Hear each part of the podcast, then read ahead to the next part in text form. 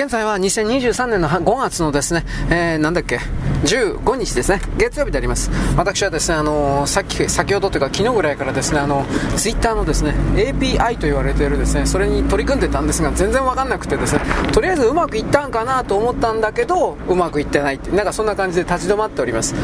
で、場合によってはですね、えー、めんどくさいから新しいアカウント作ろうかなとか、そういうこともいろいろ考えております。まだやってないけどね。で、僕はあの、ね、なんか携帯電話とりあえずね、紐付けが必要なんですけど。僕それやってなかったんで、この辺りがめんどくせえなと、個人的にはすげえ思うわけです。ツイッターっていうのはほら、メールアドレスあれば基本的には1つ作れるわけで、そうするとですね、1人でいくつでも作れるわけです。ただ僕あの、スマホとかで作ってたわけじゃないんで、PC で作ってたわけじゃないんで、そういう形であの、複数のは作れるなというふうには分かってたんですが、スマホだけの人はどうやらなんですけど、僕はちょっと分からない。あの、電話番号は必須なんですよね、携帯番、携帯、多分携帯が。で携帯番号で一旦登録したら1つの携帯番号に1つのアカウントしか作れないのか1つの携帯番号で複数のアカウントを作れるのかその辺りも全然分かってないわけです。でもなんかちょっと調べたらなんか一応複数のアカウント作れるっぽい感じでもあるんだけどどうなのかなと思って。この辺分からない。まあとにかくですね。えー、っとそのなんだっけな。ツツイッターデベロッパーだったかな。昨日おとといそのツイッターデベロッパーってやつにこの格闘してたんですけどとりあえずうんとね認証はされたらしいんですけどなんかねメールとか来てないんですよ。あれ？あなんか違うな。だだだ大丈夫。向こうからね。デベロッパーからメールとかが届いてないんですよ。届いてない状態で、えー、だからこれ多分メールが届いてそれに認証とかしないといけないのかなと思ってですね立ち止まってるというかそういう感じなんです。ねだからあのその API 的なもののですねいろいろ、えー、なんかほらブログつブログとかあのなんて更新したら勝手なんていうかなツイッター連動してたらツイッターにほらなんかあのどういうの？自動的にという言い方か。自動的に書いてくれるでしょう。ああいうのが全部止まっちゃうんですよ。できなくなるの。で1つのアカウントに1つのアプリっていうところまでがなんかどうもそれは分かったんで例えばあのー、1つのブログの更新と、えー、動画の更新となんかとりあえず普通1つのアカウントで4つも5つもなんかいろいろ兼任するでしょう。掛け持ちさせてるでしょう。それがとにかく1個しかできなくなるんですよ。どうやら。1つのアカウントで1アプリだから。だからそこから考えた時にうんどうすりゃいいのかなといろいろまあ模索してるわけです。でとにかくそういうことを含めてうんひょっとしたら新しいアカウント作らにいかんのかなとかいろいろ考えてます。なぜならばね、あのー、昔のその PC で作ったような Twitter アカウントってあの今携帯電話番の登録っていうんですか？それ拒否というか止まってるんですよ。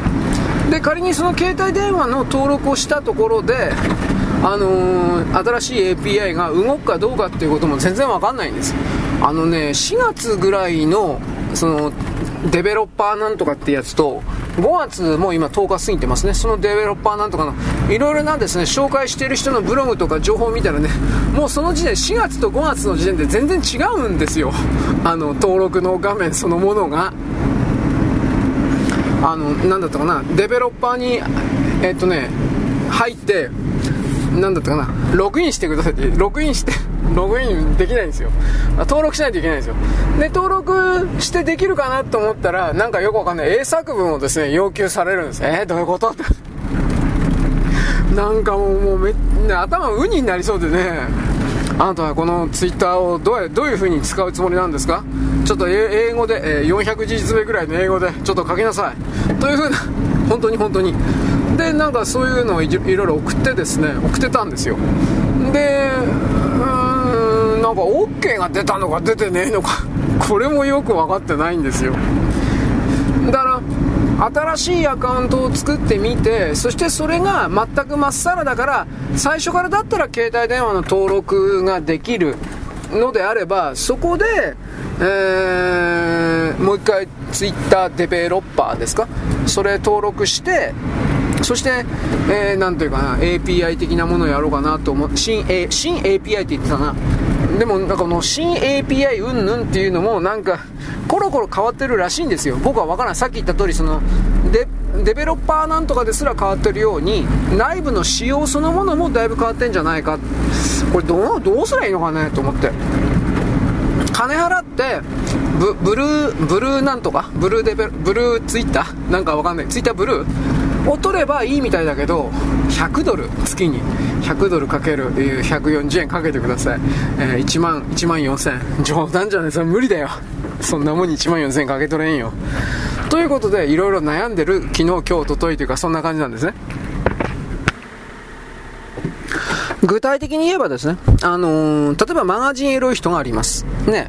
で、僕はブログで書くとですね、えっ、ー、と、そいつをマガジンエロい人のツイッターで、えー、なんだっけ？更新しました。なんかよくわかんないけど、更新したら出てくれるんですツイートしますか？みたいなね。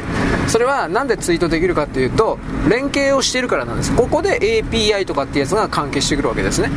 で、あの、ブログ1個使ってるわけでしょ？つまり、マガジンエロい人というツイッターに関してブログでもう1個連携してるから、これこのままの状態にしておくと、いわゆる例えば、ポッドキャストでマガジンエロい人とややって、ただ連携してあ更新しましたとか、そういうことができなくなるんですよ。早い話が。だってワンアカウントワンアプリなんだから。だから、そこから考えた時にですね、うんうん。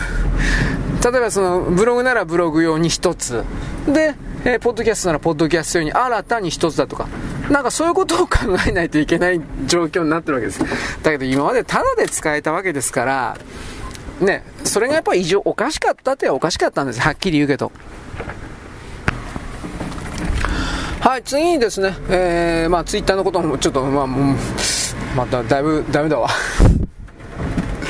なんであの日本語版デベロッパーサイトとかなんかいろいろあるけど、ね、やったやってみたんだけど、ダメでね、結局英語版の方行ったんだけどね、いや、これは なんかもう、ね、あのイーロン・マスクってなんか日本のね、あのツイッター面白いよとか言いながら、じゃあもうちょっと日本人向けにね、なんかもっと分かりやすくしてくれよと個人的にすごい思いました、そのデベロップ。でもまあ誰にでも簡単に何でもやってもらったら困るからでしょうね。おそらくそうじゃないかなと思いました。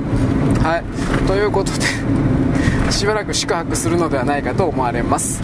えー、っと、ロシアとウクライナの戦いにおいて2日3日前なんですけれども、ロシアの戦闘機が6機だったか7機だったか撃墜されたとか、なんかそういう風な報道というか、僕これ言ったと思いますが、それが本当かどうかわからんけれど、ロシアの中にある防空網が、つまりあのー、自己、自分のところの戦闘機を敵機だと、認識して撃ち落としたという報道になってました。本当かなと思います。わからんけどこればっかりはわからんわ。どういう意味かというとロシア軍の中にウクライナ軍のスパイは当然いるんですよ。もちろん逆もあります。だからそういう人たちの誰かがあ工作というか何かやったんじゃないかなというふうなことも僕は疑います。戦争だから。で今あの西側のメディアざらっとロイターブルームバーグとかなんかいろいろを見るとあ全部ですねロシアが負けてる。ウクライナが反転攻勢だとかってやってるけどこの間言ったようにあの火薬庫が爆発したって言ったでしょ。これほとんどつ、うん、なんていうかね報道してないんですよ。インドだとかねあの中立国はねそれをまだ言ってるんですけどあ正確にはロシアのあの火薬庫ではありませんよ。ウクライナにあるあのー、どう言えばいいのかな、500、僕はあの5500トンって言ってそうじゃなくて、550億円ぐらいの値段の、550億ドルだったかな、まあ値段の火薬庫が爆発しただそうです。具体でもね、これ本当に具体的なトン数だとかね、ようわからんので、こうフェイクニュースかな、どうなんだろうかという風な戦争状態なんで、そういうところの嘘の情報もいっぱい出ます。だから僕はあの今、ロシア・ウクライナ戦争関係で額面通りに信じていい情報はロシア側だろうがウクライナだろうがただの一個もないと思ってるしなおかつ西側の機関は全部ウクライナ頑張るというかお前ら永久に戦いスラブ民族は絶滅すればいいんだというどうしてもこんな思惑が見えるので何一つ信用してません英国、米国のメディアに関しては。だってこの爆発のことは一切表のメディア一切伝えてないもんこれ。俺の知る限りでは。そんな状態だからね。だから多分多くの人々に関心を向けさせたくないつまり投資家を中心に向けさせたくないんだなと。これが分かるわけです。米国の兵器産業にですね、えー、長期間利益を与えるようなコントロールされた戦争を望んでる。ここれが見えるんですよ。見えるけどそんなうまくいくかなっていうか。いい加減ウクライナの人も怒るんじゃないかなと俺は思ってんだけどね本当のこと言えば。でも気づいてる風な感じはありませんよね。うーんどうなのかな。やっぱりあのー、ウクライナの人はですね日本よりもはるかに IT 大国的な形でスマホとかも相当我々よりも使い使い慣れてるというかですねもっと深くいろいろやってんだけどそれであるがゆえに騙されてるのかななんてことも思います。まあ、とりあえず情報をですねいじるような人々のその策動が止まんないというまずこれを言っておきましょう。よろしくごきげんよう。現在は2023年の5月のですね、えー、15日の月曜日であります。まず、OPPO、えー、とね、中国の携帯電話会社、これがですね、自分のところで中の独自の半導体の開発をしていたそうですが、このアメリカのですね、いろいろな経済制裁というか半導体装置、製造装置、いろいろ止められているんで、えー、自主開発は、え、断念した。つまりこれから買います、他のところから、みたいなことを発表しました。だからなんか、OPPO がですね、日本から撤退するんじゃないかとか、そういう話も一応出てますが、ちょっとわかりません。まあ、OPPO なんて買う人いるんかね。でもなんか安売りスマホだから買ってるそうだまあ若干売れてるそうだけどね。超わからん俺は。でその中で OPPO よりも全然売れてないのが Galaxy えー、っとね一番売れてないの1位から10位ぐらいまで全部 iPhone なんだけど、えー、Galaxy はね24位だったかな。まあだいぶ低い方ですよ確か。14位だったか24位。でえー、とねまあ Google の Pixel よりも負けてる。でも Google の Pixel って中身あれ何中国製じゃねえかなと思うんだけどようわからんわ俺。でまあ Pixel まあ興味ある人は、まあ、折りたたみのやつは間違いなから中国だと思うんですよ。はっきり言って。あの25万？誰買うんだと思ったけど、まあ、あの新しいもの好きのステータス好きのバカは買うんでしょう。でもあの折り曲げあの大画面になるとか言ってですね真ん中にきっちりと折り目ついてんだけどあんなん買う必要あるんかいと思うけど。まあいいです。ね人の勝手です。僕はあれ買う人バカだとしか思わないんで。まあいいです。はい。ということでですねあのギャラクシー全然売れてないそうです。でもなんかギャラクシーっていうのはあの世界中で売れて大人気で品薄で困ってるっていう風なこと言ってなかったっけと思うけどどうせ。いや僕はもちろん最初から嘘だって分かっていてこんなこと言いましたよ。はい。なんか CM バンバンやってるそうですね、テレビでね、俺見たことないから知らんけど、ギャラクシーとか、か最後にギャラクシー、なんかこういう風に言うんでしょ、ね、誰か言うんだよ、バーガーって。まあ、こういうこと言うとですね、あ、このことじゃ差別だ。と。でも、ギャラクシー持ってる人は言っていいですか？やっぱバカですよって。はっきり言うけど。あなんか合うんだったらもっと日本製の安いのあるじゃん。アーコースのシャープのアーコースだとかああいうの。あっちのよっぽど値段値段安いだろ。でなおかつ見たあのどういうの？見た目にして普段使いっていう言葉使うけど普段使い的なそれだったら別にアーコースアーコースでいいんじゃない？というかアーコースの方がいいんじゃないの？余計な機能についてないし。普通の人そんなカメラでこう1兆画素だとか50億画素だとかそんなんいらんよはっきり言ってそんなん撮るわけないんだから。あのフラッグシップ的なねスマホが誕生とかって言いながらそれのどこに金力入れてるかってほとんどカメラなんですよね。だからなんだっつうのカメラそうすごいからって。なんか、なんかね、プロ的な写真撮ろっちゅうの？ということを言いながらですね、エクスペリア、ソニーのエクスペリアも一番最高の高いやつが、ロン今月ぐらいに15万5千円だとか、誰買うんだよ、そんなもん。スマホなんて1234万4万で4万高いわ。123万じゃないの。と僕は思うんだけどなんか僕の感覚と一般の人々の感覚が違うみたいですね。ステータスステータス。え持ってりゃ偉いんだまあなんかそういうの。ああそうっすか。まあいいです。ギャラクシー売れたい。ざまー。と か普通に。え売れてないの？そう？よかったね。というふうな。はい。僕はなんか恨みでもあるのか？いや、まあ、ギャラクシーというか、そのね、韓国のその鼻っ柱を叩き潰すことができるのは僕はどれだけでもですね、あなたのために配信を行いますよ。ね。ということでですね、まあ僕は中国のスマホも大嫌いですよ、はっきり言う中国製品も嫌いですよ。だ奴隷ロードやってっから。ということでですね、あのー、なんだっけ？まあ、スマホどうでもいいや。今話題はですね、世間の話題を探すのは主婦情報ね、主婦情報。あジャニーズ、ジャニーズ。ジャニーズ。ね、あの、なんだっけ、ジャニー北川さんがですね、少年相手にあの、ホモセックスをやっていたという肛門成功やっていたフェラチオあ男子正義しゃぶらせていただとかまだしゃぶってたのかな？ようわからんのだけどね汚らしいことはですね。そういうことをですねあのまあ世の中の主婦たちはですねいいぞいいぞとですね話してあいつはほぼ大好きだから俺大嫌いなのに。というふうなことを僕は思うんだけどあのー、なんか話題らしいですようん、あのー、今、メリー北川だったっけ？娘か嫁さんだったか俺知らないんだけど、それは、えー、知らなかったそうです。ふざけんな。お前ら知らねえわけねえだろ、バカなめてんだよ、ごめん。はったそってめえ。と僕は本気で思いました。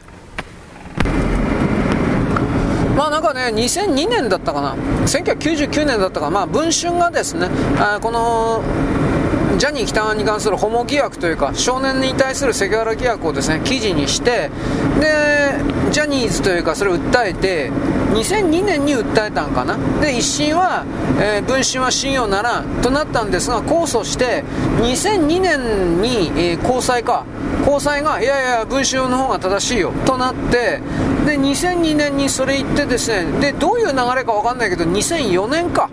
2004年に最高裁が、うん、メリーは、あというかジャニーは、あそういうことやったよ、セクハラやったよ、というふうになんか判決が決まったっていう流れぐらいまでは僕はニュース報道で見たんですが、そこからどうなったのっていうふうな、まあ、この判決が決まった後でも、ずっとその2004年以降としますけど、えー、17年間、ジャニー喜多川ってその後15年ぐらい生きてるのかな、ずっとなんかその少年に対するセクハラ行為的なものをやっていたらしいですね。つい最近の、これも文春か何かがですね、えー、実録のなんとか、つまり少年の側からの告発手記みたいなものをですね、えー、乗っけてたそうです。僕ヘッドラインしか見てないから知らんけれど、肛門にですね男子性器突っ込まれて血が止まらないと訴える少年だとか、あとはですね、あのジャニー喜多川のチンチンをしゃぶったということなのか、まあ、または、あしゃぶられた、まあ、多分しゃぶらされたということなんだと思うけど、なんかそういうの。で、そういうことをした人は、やっぱり露骨に人気が高くなったっていう風な。まあ、いろんな番組のセンターっていうんですか、なんか今、ジャニーズってどれぐらいのチームっていうか、グループいるか俺知らんけど、6人組とか7人組の男性グループみたいなったら、もう真ん中の一番目立つところに立たせてもらえたりだとか、そんなこといっぱい書いてあったみたいですね。なそこまでしてそのアイドル的なことやりたいんかなというのは、まあ、僕はねそういうイケメンじゃないからやっぱ普通にそう思うしあのー、ていうかねいわゆる普通のスマップ？あとラン、あラン、ラン、嵐？嵐とか、V6? あとなんか他にもいっぱいあったけど、そういうのにも全部手つけてたんかなと思って。で、そういうのが今30とか40ぐらいになって、なんか普通のおっさんみたいな格好で人気者になってるけど、10代の時にそんなことされたんかなと思って。うん、うん。まあだから芸能界で生き残るとか売れるっていうのは大変なんだろうけどなんか俺だったらできねえなと思って。うん。俺は無理だわ。でもやっぱりそのアイドル的なことにやっぱねあのー、なんちゅうかハマっちゃったらやっぱ抜けられないんかね。これ分からんその少年の気持ちが。はい、ということでですね、まあ、芸能関係のことはですね政治ともまあつながってはいるんですけれども、これらの男の子たちが、えー、今、ジャニー喜多川っていう風に言ってますけど、政治家にもホモがいっぱいいるんで、と本当かどうか知らんけどね、ホモがいっぱいいるんで、それらの夜のお相手的なものにですね供されるというか、生贄として出される、その代わりに何らかの見返り求められる、与えられる的な話があるというのは昔からあるそうなんですが、どうなんだろうね、まあ、政治家におけるこれあのホモネットワークっていうのあるらしいんですわ。本当かどうかは私は知らんが。でそういうものの中にああいう芸能界のジャニーズというものがあのー、どういうの？そういう男の売春婦っていうんですか？これの供給元になっていたっていうか。実際ジャニーズだけではないんだけどそういうテキストは僕は昔読んだことがあります。でも本当かどうかわからんのでそういうのってね。見てきたわけでもないし。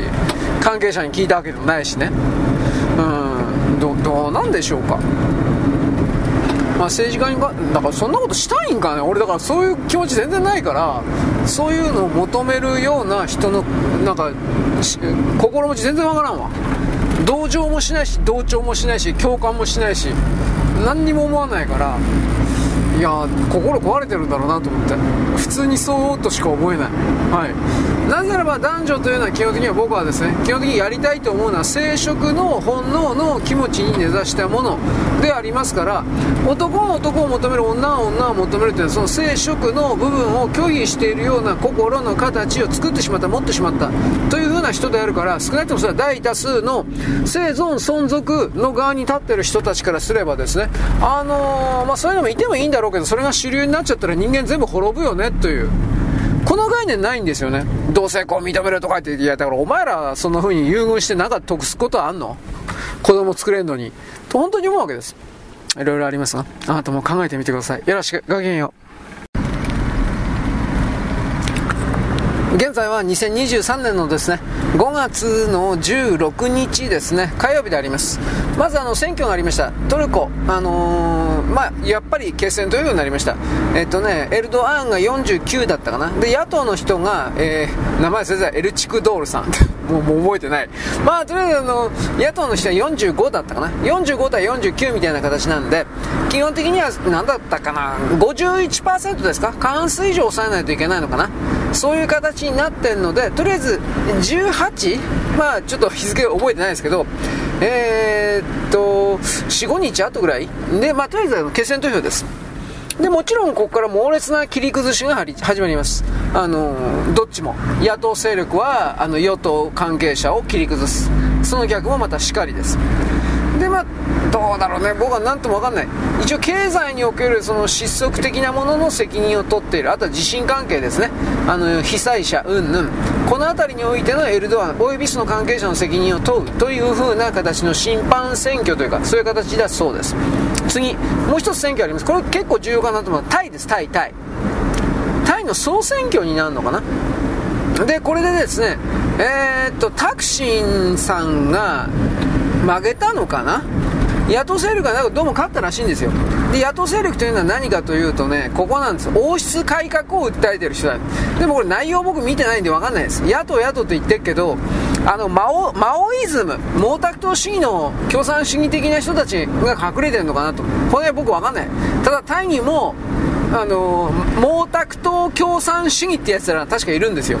マオイズムコミンテルだったっけ？それでよかったかな。で一番感激なのはとにかく王室の解体です。あの、廃止。うん。ネパールみたいに。だけど、それはさすがに受け入れられないんじゃないかなと思うけど、今の国王が、あいまだにバカなの？ラチワ、ラチワロンコンだったっけ？なんかそんな名前だったと思うけど、体中に、体中でもないんか知らんけど、なんか入れ墨してるよね。バカじゃねえおめえと思ったけど、あのー、なんか、相当、放辣息子だったんでしょう。あら、王の息子だよ、みたいな。王様の息子なんだよ。というふうな、僕にはそんなイメージがあるんですが、調べてないから知りません。ラチアロンコンさん。えー、っと、確か妾が、ドイツ人の妾がいるだとか、中国人の愛人がいるだとか、なんかいろいろ記事は読んだけど、本当かどうか俺知らないんで、うん。まあ、とりあえずその、我慢してるけど、タイの国民我慢してるけど、取り替えれるもんなら取り替えたいだとか、これを機会にやめたいだとか、王様制度、立憲君主を。まあいろいろあるみたいですが、でもこれは外国人が新聞記事にしてるだけなんで、本当のところはタイ人に聞かんとわからんだろう。これはどうなのかなタイという国は今でも相当に身分差別は残ってるというのは僕は聞いたんですよ。タイ人から 変な言い方だけどで、その人は別にそれが嫌でタイから逃げてきたってわけじゃないんだけど、旦那が日本人だからここに来たんだけど。ねで、あの、やっぱあの、なんていうか、カーストってわけじゃないけど、王様関係とかね、あと、これどう、どうなの？日本で言ったら男爵とか家族とか子爵とかあるやん。なんかああいう系統の旧家っていうんですか？名家っていうんですか、まあ、これ多分これ地方豪族のことだと思うんですけどそういうのの血筋の人は偉いんですよ。無条件で。そんなことうんどうなんだろうもうだいぶ変わってると思うんだけどね。でもまあそういう明確な身分差別的なものがある。これチベットなんかも未だにそうなんだって。中国の中にも中国に完全に併合されたけどさ。まあ、昔はもっとひどかったそうだけどね、チベット共和国、あ、王国か、王国の時は。王国でよかったかな。え、共和国だったかな。中国に侵略される前にどういう政治体制だったか僕よくわかんないですよ。王様いたんかな王様いなくて宗教勢力の偉い人、坊主がなんかいたんかな？まあいいです。はい。このタイの政党が、えー、野党が、えー、まあ、まあ、勝った。で、連立政権を組んでどうのこうのというところまでがなんか記事になってました。日本はね、タイに結構その、企業置いてるので、日本人町みたいなものできてるので、人事ではないんですよね、はっきり言って。軍のクーデターを起こしたとか言いな2014年起こしたとか言いながら、その後で経済がね、どんどん下がっていってね、で、そのことで、この王政の革新派ですか。これが、これが中国と確か繋がってんじゃなかったかなと思います。中国は経済からその国、外国を支配するということを基本基本のパターンで持ってるので、多分この野党勢力の背後には思いっきりやっぱ中国が金出してんじゃないかなと普通に思う。まあこれあのー、もうちょいしたら時間、あなんていうか情報出てくるんじゃないですか。僕まだ調べてないけど。まあ調べんでも誰かがバンバンと書くだろうとは思うけどさ、あの辺りの地域が正常不安定になるというのはよろしくない。なぜならばインドシナ半島を含めて、まあ、今でも事実上あの中国の完全属国みたいなもんでベトナム一国だけが頑張ってるという言い方ではあるけれどそれでもですね、えー、完全に飲み込まれてしまうというのはやっぱ話は別ですよね。はい。次、えー、なんだっけ。岸田さん解散考えてないそうです。はあそうですか。今やったらね多分議席減らすと思うよ。LGBT うんぬんかんぬん。まあ一応総務会？まだかかってないのかな。今日明日ぐらい総務会通るのかな。で昨日言ったと思うけど有村さんという女の方でいいと思うけどこの人が一応反対らしい、うん、他は知らない。でも当然ものすごい圧力かかってるだろうから茂木さんがね幹事長ねあもう手順に従って着手主導法律にするんだ、まあ、この人はあの米国のスパイ米国と中国と両方につながってるから、ね、林芳正もう一緒河野太郎も一緒。河野と茂木と林芳正というのは米国と中国の両方のマリオネット。人形。僕は大体こういうふうに大きく捉えています。だから今回の場合は茂木さんはあの人ハーバード関係ね。ハーバード卒だったと思うけどケネディ。どっちだったかな。ビジネスではなかったと思うケネディスクールじゃなかったなと思うけどあの思いっきりその米国の偉い人たちといわゆる繋がってる人です。ね。悪魔教的ななんかそういう儀式をやってるかどうか僕は知りませんがだからエマニュエルが動いてるということの他になんかきっとあるんだろうなと一応思う。ただしそいろんなね要素があるんですどうせ。日本でね本当にものすごい速度で人間が死んでいてね社会が形成できなくなる構成できなくなるというのが近づいてんですよ。年間100万人は僕は大げさではないと思う。死んでんのがだけれども中国人を含める外国人に大量に国籍を与えたりあとは国籍持ってないけどただ日本にいるだけの外国人をカウントしてんのであんまり減ってないっていう風な行動にごまかしてるけど内実は日本で生まれて日本語で読み書き思考していたもともとのオリオリジンオリジナルの日本人というかそれが猛烈に死んでるんですよ。もちろんワクチンでワクチンです。だからこういうたらさもうなんかそのワクチン関係的なことを言うとですねもうすぐアカウントとか停止されるんだよ今はあんまりそうでもないそうだけど YouTube は今でもダメみたいですね。なんとワクチンとかねまあ特定の動画はねとりあえずアップしただけで全部アカウント停止だとかなってるみたいですよ。おっとろしい。おそなんなんて。そんなことばっかりになんか力入れるというか。まあ置いといて。はい。とは何だったかな？ああイギリス行ったんだったか。ゼレンスキーこの間フランス、えー、イタリア行って今は昨日かイギリス行ったんか。でスナーク首相と会ってですね。えー、っと戦闘機をもらったんだったかな。戦闘機もらってたってごめん。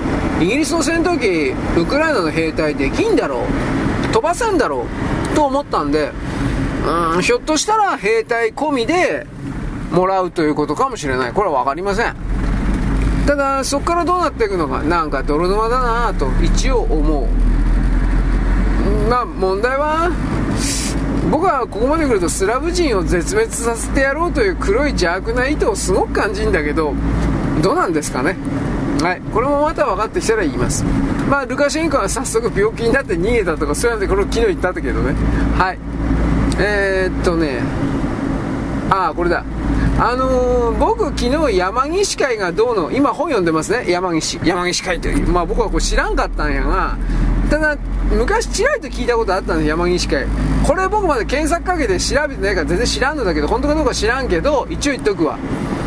おいしんぼって漫画あったでしょで、おいしんぼって漫画描いてた絵描きさんの方、原作者は、えー、原作者刈谷哲、極左極左、こいつ共産主義者、もうもうとんでもない極左。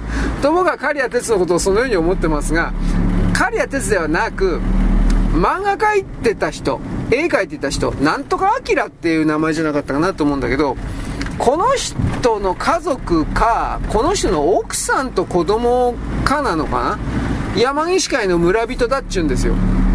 本当かな？もう、もうわかんない。調べてないから。あのー、でもそしたら、おいしん坊に入ってくるような印税は全部山岸家に入ってるわけですから、だって私有財産認めないんだから。さあ、金儲かるわとなるわけで、これどうなる、本当かどうかわかんない。でもこれね、昔、あの、エホバが、エホバでよかったと思う。エホバの信者だっけ？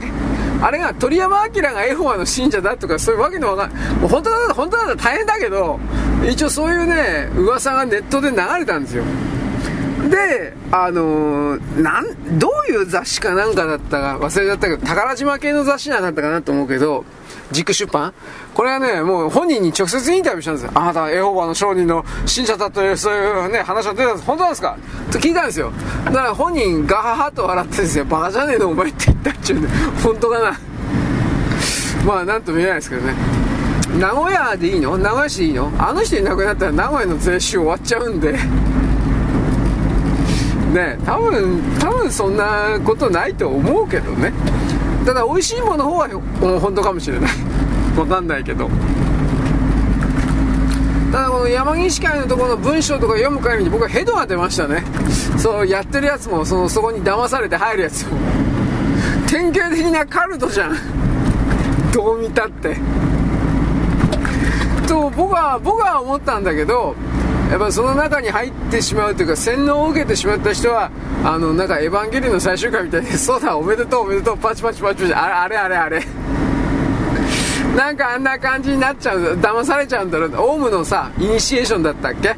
あの入会の時の。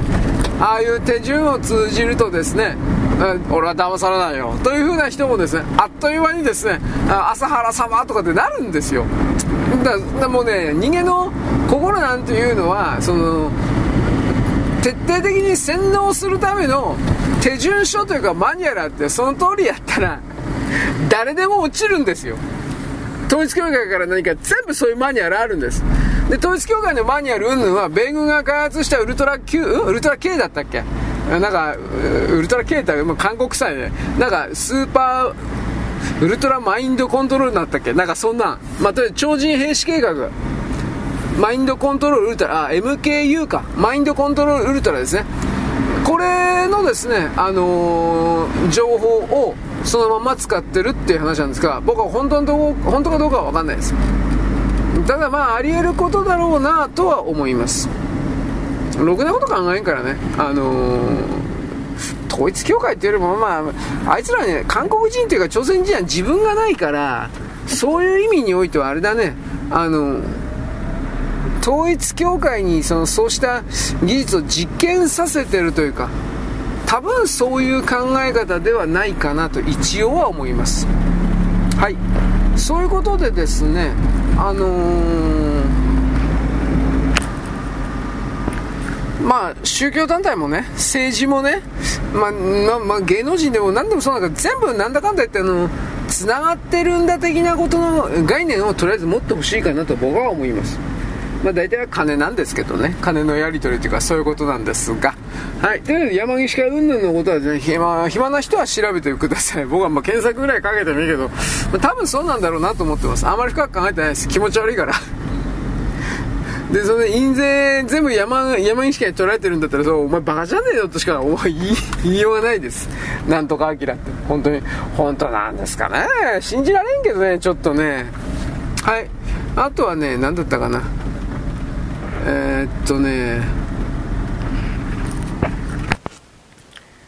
ちょっと前にね、あの、数時間前にね、サディス、サディスティックミカバンドのね、あの曲と全く同じようなコードというかですね、曲進行のメロディーというか、なんかそういうね、曲聴いたんだけど、誰歌ってんのこれっていうの。それを、それを渡にしようと思ったんだけど、本当に知らないから、まあ、これ、高橋さん、高橋幸宏がですね、作曲とかなんか提供してんのかなと思ってですね、まあ自分であまりこれ展開しない考えました。わからんから。本当なんかもう、うん、僕ね、そこが浅いから、基本的には。音楽関係とかアニメとか漫画にしたって何したってね、言うほどそんなにね、いや、漫画まだ、まだ読んでる方かな、漫画は。だけど、アニメとかね、その動画にしろ何しろ全然ダメなんですよ、はっきり言って。いや、もうちょっとなんとかしないといけないかなと思って、あれは誰だったのかな？はい、それだけです。あともう一つはですね、ふと思ったんで、昨日チラリで気づいたんですが、あのー、仮面ライダーの話あるでしょ？知らないと思うけど、で、仮面ライダー V3 なんですよ。公式でね、仮面ライダー V3 っていうのがあってね、あの、1話、2話、見てないけど、えー、っと、風見、風見なんとかだったっけ？あ主人公の名前風見なんとかで、演じてたのは若い頃の宮内博さんですよね、宮内さん。それはいいんだけど、設定がむっちゃくちゃでね、あれ石森さん本当にあんな変なの考えたのかなと思って。あのー、主人公をライダーと1号と2号が改造しただったっけ ?V3 に。まあ、その時点でまず、あの、病院？またはその風見城の自宅？よくわからんけど、そういうところで、あの、仮面ライダーの格好した1号と2号の2人が、改造手術したっていう感じなんですけど、それで V3 になって、無理あるだろう、どう考えたって。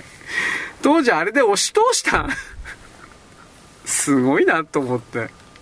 あんなもん通るんかよ。で、なんか1号と2号はショッカー、あ、デストロン？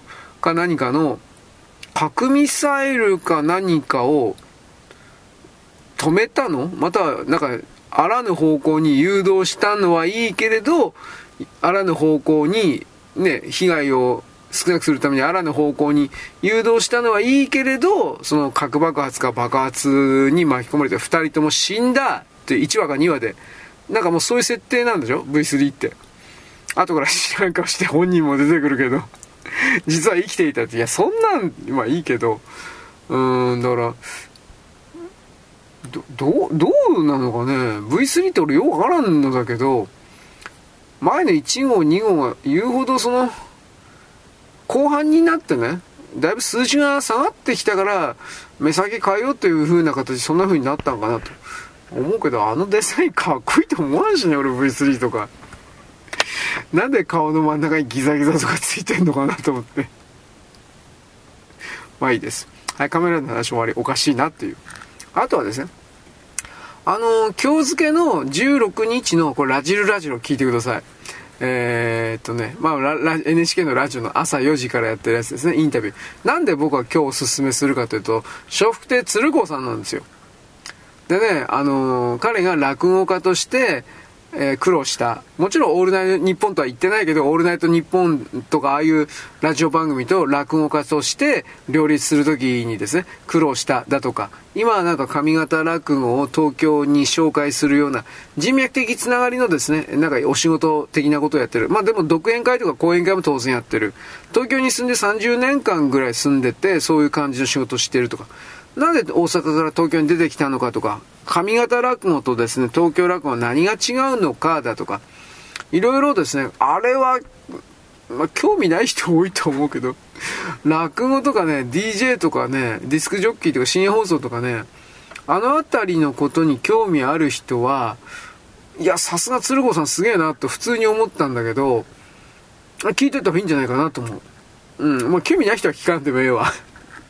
興味なくても、面白いんじゃないかな。あの話術というか、あの感じでは。僕はそう思ったんだけど。だから今回の、えー、えー、なんだっけ、ラジオ深夜便か。ラジオ深夜便の4時からまあ、ラジルラジルでよかったと思う自信ない。まあ、それをですね、えー、おすすめしますという。ただそれだけですね。はい。あとは、まあなんか解散とか G7 とか、だから LGBTQ あれ通すなよ、本当に。なんか、本当は骨抜きにするかね、完全な骨抜きにするか、いや、止めろよ、本当に。